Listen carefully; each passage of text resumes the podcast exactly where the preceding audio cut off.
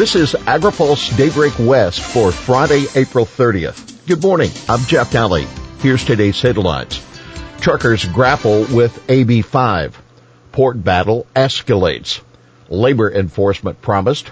USDA getting advice on climate policy and more farmers weigh in on tax plan. Truckers to face AB5 enforcement. With its lawsuit, the California Trucking Association secured a temporary injunction early last year. A Los Angeles Superior Court judge ruled the gig worker law did not apply to owner-operator truck drivers. Yet the appeals court found that AB5 does not impact how trucking companies set prices, decide on routes, or provide services in the same way as meal and rest break laws that according to the Saqui Law Group enforcement could start within weeks. Exporters asked Buttigieg to intervene on port rejections. Nearly 300 organizations exporting ag and forest products are urging Transportation Secretary Pete Buttigieg to protect exports and their access to foreign markets. In a letter to the Secretary, the coalition alleges that carriers are declining to ship U.S. exports and imposing charges reaching into the hundreds of millions of dollars. The letter reads, the burden on hardworking exporters, manufacturers, farmers, ranchers, and our rural communities is overwhelming.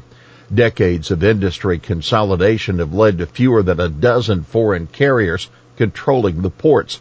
The letter is signed by several California's top trade groups and companies. Farm groups ask for more in Senate drought package. The state Senate subcommittee advanced a proposed $3 billion drought relief package yesterday.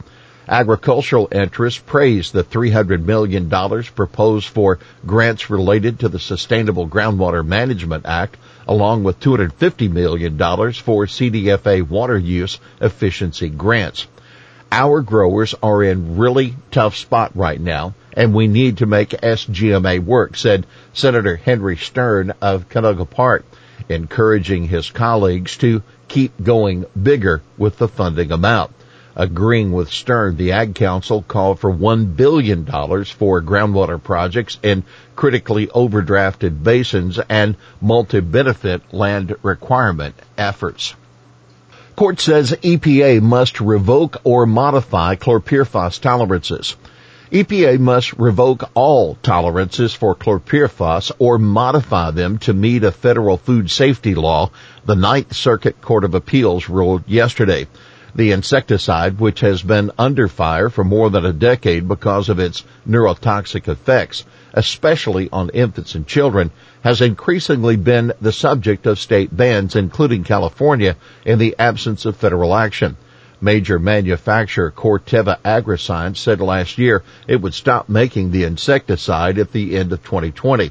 Former EPA Administrator Scott Pruitt in early 2017 allowed its continued use despite not making a safety finding, which the court in its decision described as a delay tactic. Because of the Trump administration's refusal to make a required safety finding on chlorpyrifos, parents in California and across the country were left to question whether everyday fruits and vegetables were poisoning their children, said California Attorney General Rob Bonta in a response to the ruling. You can read our full report at agripulse.com. Labor Secretary prioritizing worker protections. The Biden administration says it's taking seriously the pay and treatment of low-wage employees throughout the country, and that includes farm workers. A Labor Department webinar yesterday featuring Labor Secretary Marty Walsh also included Domingo Aguilar, a seafood worker at a Pennsylvania supermarket who was due more than $15,000 in overtime and minimum wage violations. An investigation did find. Keep in mind, although farm workers were not represented in the webinar, the department has recently begun a nationwide education, outreach, and enforcement initiative to ensure workplace protections for them in response to a question about where farm worker protections rank among the department's priorities, Walsh said treatment and pay for all workers in America is a priority. And he added, we don't want to be just responding to people being underpaid and being taken advantage of. We need to send messages out to employers that they need to treat their employees fairly.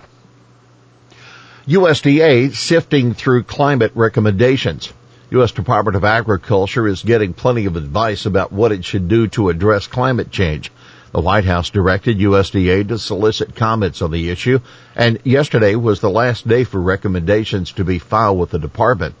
As of yesterday, about 1,800 comments have been posted on the web, and among those, the National Association of State Conservation Agencies says USDA should leave the carbon banking idea to the private sector, saying, quote, a carbon credit purchase exercise that is funded annually with taxpayer dollars is not a bank.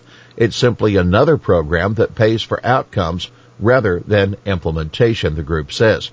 Another theme in some of the comments, USDA needs to build up its field staff to help farmers with the technical assistance they need.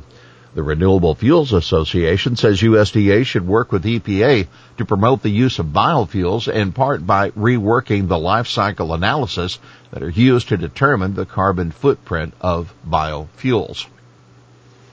Drought moves into northern plains. A drought that has plagued much of the western U.S. the last several months now is expanding into the northern plains. According to the U.S. Drought Monitor, about 82% of the nation's spring wheat crop is in drought, including 85% of North Dakota's. Just 22% of the nation's corn crop is experiencing drought, but 38% of North Dakota's corn crop is located in an extreme drought area.